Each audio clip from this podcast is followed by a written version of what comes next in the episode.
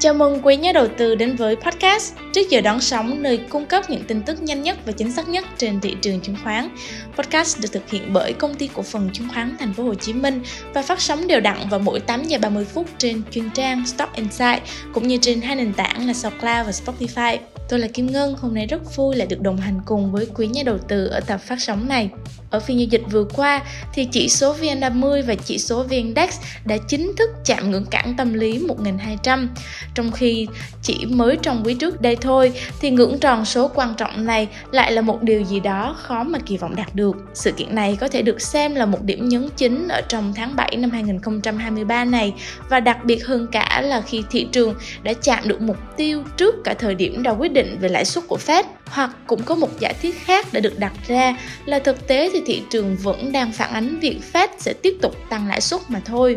Lý do chính thì có thể đến từ việc chỉ số CPI cũng như là chỉ số lạm phát đều chưa đạt được trạng thái mục tiêu mà Fed đã đề ra. Vâng, cũng dựa trên thống kê mức kỳ vọng tăng lãi suất từ Fed nguồn GHSC tổng hợp thì kịch bản khả thi nhất thời điểm hiện tại là 0,25% sẽ được thêm vào và đưa mức lãi suất điều hành lên 5.25 hoặc 5.5%. Không biết là khách mời ngày hôm nay của chúng ta nghĩ gì về kịch bản của thị trường này ạ? Chào đón đến chương trình chị Lương Thị Duyên, chuyên viên phân tích và tư vấn đầu tư tại chứng khoán HSC sẽ cùng quý nhà đầu tư bóc tách cũng như bàn luận về câu chuyện Fed tăng lãi suất cũng như là các cái tin tức liên quan trước phiên giao dịch ngày hôm nay. Em xin mời chị Duyên ạ.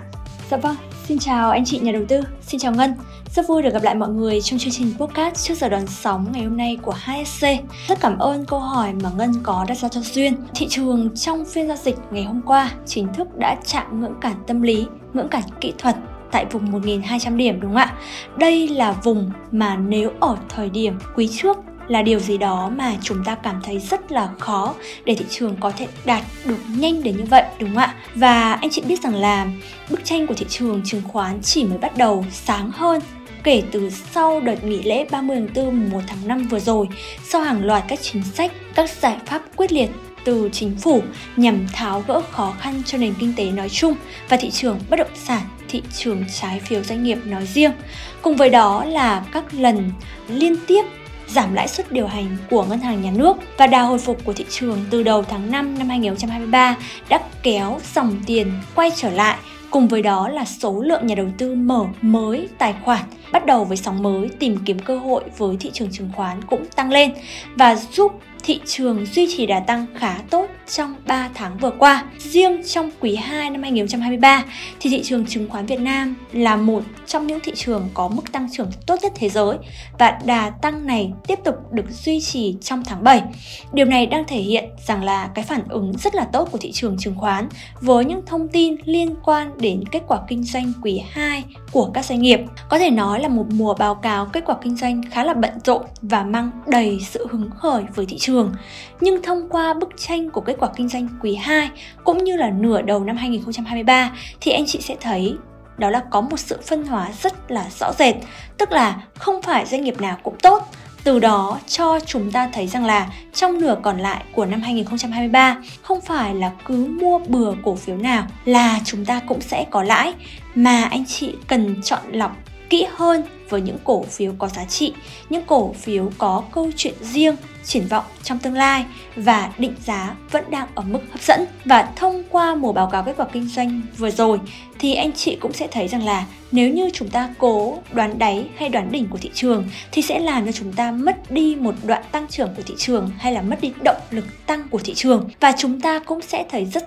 rõ ràng đó là qua mùa báo cáo vừa rồi thì trong dài hạn giá của cổ phiếu sẽ phản ánh triển vọng lợi nhuận dài hạn của doanh nghiệp và từ đó thì sẽ nâng giá cổ phiếu lên một tầm cao mới. Và chỉ số VN Index cũng tương tự như vậy. Nếu như tại thời điểm hiện tại, định giá của thị trường chỉ số B/E của chỉ số VN Index đang ở mức đó là tầm khoảng là 14,1 lần và mức này có thể được coi là đắt và cũng sẽ có thể được coi là rẻ đúng không ạ? Đắt so với đáy của thị trường hồi quanh vùng 900 điểm, nhưng sẽ rẻ nếu như thị trường quay trở về đỉnh cũ ở quanh mức 1500 điểm như năm 2021 hay là đầu năm 2022 đúng không ạ? Quay trở lại diễn biến của thị trường trong suốt giai đoạn vừa rồi và tiếp diễn cho tới phiên giao dịch ngày hôm qua thì cũng đang thể hiện rất rõ nội lực và đà tăng của thị trường đang diễn ra đúng như kỳ vọng của chúng ta với sự dẫn dắt đến từ nhóm cổ phiếu ngân hàng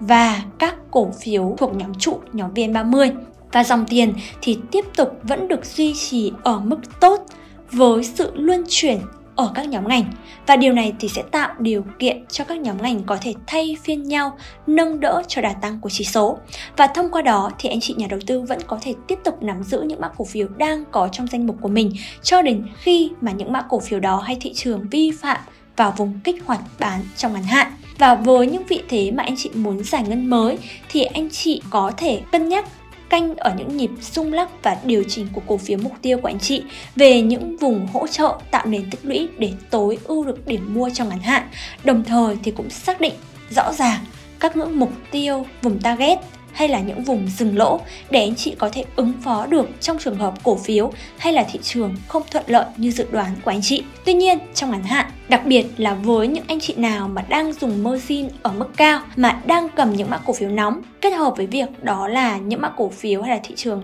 mà gặp cản thì anh chị cũng nên cân nhắc hạ bớt tỷ trọng bớt ở cái phần margin và anh chị có thể cơ cấu lại danh mục chọn những mã cổ phiếu có nền tốt, tích lũy tốt để tham gia. Và trong tầm nhìn xa hơn thì à, thị trường vẫn đang hội tụ những yếu tố ủng hộ như là mặt bằng lãi suất tiếp tục giảm, các chính sách kích thích tăng trưởng, chu kỳ thắt chặt tiền tệ trên thế giới thì cũng đang dần đi đến hồi kết, vân vân. Do đó mà với những anh chị nhà đầu tư mà có xu hướng mua với mục tiêu chung và dài hạn thì những nhịp rung lắc và điều chỉnh của thị trường thì sẽ là những điểm mua tốt với mức giá hấp dẫn hơn. Dạ vâng, và đó là quan điểm thị trường của Duyên tại thời điểm hiện tại. Cảm ơn anh chị đã lắng nghe. Xin được cảm ơn những lời khuyên cũng như nhận định cực kỳ chi tiết của khách mời chị Lương Thị Duyên trong tập podcast ngày hôm nay. Hy vọng rằng qua những chia sẻ từ phía khách mời của Trước giờ đón sóng thì quý nhà đầu tư cũng đã có cho mình những chiến lược đầu tư phù hợp. Xin chào và hẹn gặp lại quý nhà đầu tư ở tập podcast kế tiếp với những thông tin thú vị hơn, sâu sắc hơn và chính xác hơn về thị trường chứng khoán. Xin chào và hẹn gặp lại.